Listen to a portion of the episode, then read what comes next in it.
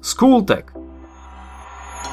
Humanizmus a renesancia Túto tému sme už v rámci nášho podcastu spracovali dvakrát, no za každým z hľadiska iného predmetu. Tentokrát sa pozrieme na humanizmus a renesanciu z pohľadu dejepisu a vysvetlíme si súvis medzi humanizmom s významnými vynálezmi, výsledkom ktorých boli mnohé zámorské objavy. V tejto časti Skultegu sa teda do tretice budeme venovať humanizmu a renesancii.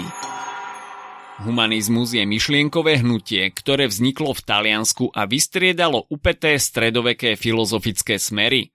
Zameral sa na vnútornú obrodu človeka a orientovalo ľudské myslenie na pozemské a reálne veci. Človek sa dostáva do centra pozornosti, čo vyplýva aj z latinského slova humanus, teda ľudský. Jeho cieľom bolo obrodenie človeka v zmysle antických ideálov – návrat k pozemskému svetskému životu, právo na radosť a šťastie. Slovo renesancia pochádza z talianského slova rinascimento, teda znovuzrodenie. Vznikla v 13. storočí v talianskej Florencii a jej cieľom bolo obnovenie antickej vzdelanosti a kultúry. Viac sa zameriava na život na zemi, vzdelanie, sebarealizáciu a nespolieha sa na to, čo bude po smrti. Humanizmus a renesancia išli ruka v ruke a majú množstvo spoločných znakov. Racionalizmus, čiže uctievanie ľudského rozumu, senzualizmus, teda zmyslové poznanie, antropocentrizmus, inak povedané presvedčenie, že človek je stredobodom vesmíru a individualizmus, čiže záujem o človeka ako jednotlivca. Z Talianska sa humanizmus a renesancia šírili raketovým tempom – Výrazne k tomu prispel vynález knih tlače v roku 1443, o ktorý sa zaslúžil Johannes Gutenberg. Knih tlač znamenala kultúrny prevrat v dejinách ľudstva. Veľmi rýchlo sa tak mohli šíriť renesančné a humanistické myšlienky do celého sveta. Ideálny renesančný človek sa venoval seba rozvoju, bol vzdelaný, rozhladený a nebal sa objavovať nové veci. Ľudia mali čoraz väčší záujem o umenie vo všetkých rôznych podobách. Významnými predstaviteľmi renesančnej literatúry sú Francesco Petrarca, Giovanni Boccaccio či Dante Alighieri. Mená ďalších umelcov poznáme predovšetkým ako ninja korytnačky, no v skutočnosti boli tieto postavičky pomenované podľa svetoznámych renesančných maliarov.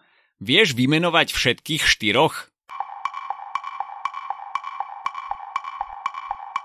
Leonardo da Vinci, Raffaello, Michelangelo Buonarroti a Donatello majú na svedomí rad ikonických malieb, z ktorých určite budeš poznať stvorenie Adama, Monalízu, Poslednú večeru, freskovú malbu na stene Sixtínskej kaponky, sochu Dávida či zrodenie Evis Adama.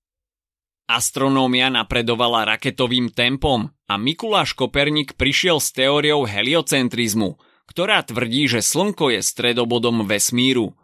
Galileo Galilei významne prispel k poznaniu vesmíru a preslávil sa vetou a predsa sa točí, ktorou vyjadril svoje presvedčenie, že Zem sa točí okolo Slnka. So záujmom o pozemský život rastla zvedavosť a poznatky o svete. Myšlienka, že Zem je gulatá, dala Krištofovi Kolumbovi podnet uskutočniť plán, ktorý bol v tom čase poriadne bláznivý – keďže Osmania v roku 1453 dobili Konštantínopol, obchodnú hodvábnu cestu do Indie zablokovali. Kolumbus sa vydal západnou cestou a v roku 1492 priplával na lodiach Santa Maria, Nina a Pinta do Ameriky. Keďže si myslel, že je v Indii, tamojších obyvateľov nazval Indiánmi. Viaceré zdroje však tvrdia, že Kolumbus nebol historicky prvým Európanom na americkom kontinente. Vieš, ktorý národ sa dostal na toto územie ako prvý? Okolo roku 1000 sa to podarilo vikingskému moreplavcovi Leifovi Eriksenovi, ktorý prirazil na východné pobrežie Kanady. Amerika vzbudila záujem západných mocností na čele s Portugalskom, Španielskom a Anglickom. Tie si brúsili zuby na nové zdroje lacných surovín a ložiska drahých kovov. V Amerike síce narazili na odpor domorodcov, Tí však ani zďaleka nemali také vybavenie ako západoeurópsky kolonizátori. Primárna motivácia zámorských objavov ale nebola vedeckého charakteru. Európania sa zmocnili množstva drahých kovov a vydobili územie, na ktorom vybudovali nové štáty – do Európy prišli nové plodiny, ako napríklad kukurica, zemiaky, rajčiny či tabak. V roku 1494 uzavreli Portugálci so Španielmi dohodu o rozdelení koloniálnych sfér. Hranica prebiehala Atlantickým oceánom asi 2000 km západne od Kapverdských ostrovov, od severného pólu k južnému. Všetky územia na východ od tejto línie pripadli Portugalsku, na západ Španielsku. V rokoch 1519 až 1535 sa uskutočnili dve španielské výpravy, ktoré rozvrátili dve vyspelé obrovské ríše na americkom kontinente. Hernando Cortés zničil ríšu Aztékov na území dnešného Mexika v rokoch 1519 až 1521 a Francisco Pizarro definitívne zlikvidoval ríšu Inkov v roku 1535. Mnohí moreplavci sa však vydávali na cestu do Ameriky s iným účelom než zbohatnúť a prisvojiť si nové územie. Amerigo Vespucci ako prvý oboplával Severnú a Južnú Ameriku. Tým dokázal, že Amerika je nový kontinent a práve to je dôvod, prečo je pomenovaná práve po ňom.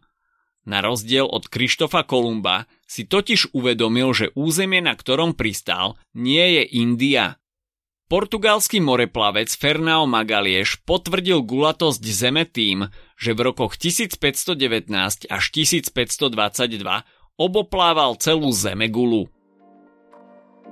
Ak sa ti dnešný podcast páčil, nezabudni si vypočuť aj ďalšie epizódy z Kultegu alebo našej série hashtag čitateľský denník.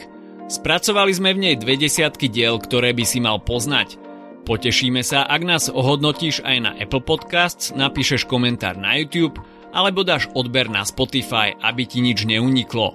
A nezabudni o nás povedať kamošom. Počujeme sa pri ďalšej časti Skultegu.